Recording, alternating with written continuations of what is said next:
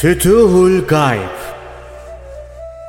Sultanül Evliya Gavs-ı Azam Abdülkadir Geylani Hazretleri 64. Makale Ölümsüz hayat, hayatsız ölüm Bir gün bunaldım. Kendimde bir heyecan oldu.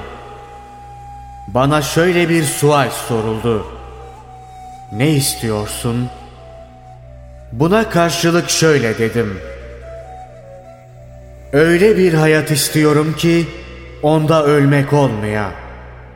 Ve öyle bir ölüm istiyorum ki onda dirilmek olmaya.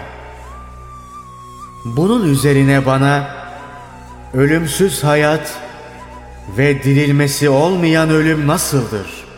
Denince devam ettim. Dirilmesi olmayan ölüm halkı unutmam, onların hayrını, şerrini görmemle olur. Bundan sonra nefsim, iradem, dünya ve ahiret arzularımın hepsi yok olmalıdır. Bu türlü hislerimin benden yok olmasıdır. Ölümü olmayan hayat ise Hakk'ın varlığıyla var olmamdır. Bu varlıkta benim hiçbir şeyim kalmamalı. Buradaki benim ölümüm var olmaktır. İradem burada hak iradesiyle birleşmiştir. Bu irade iradelerin en güzelidir.''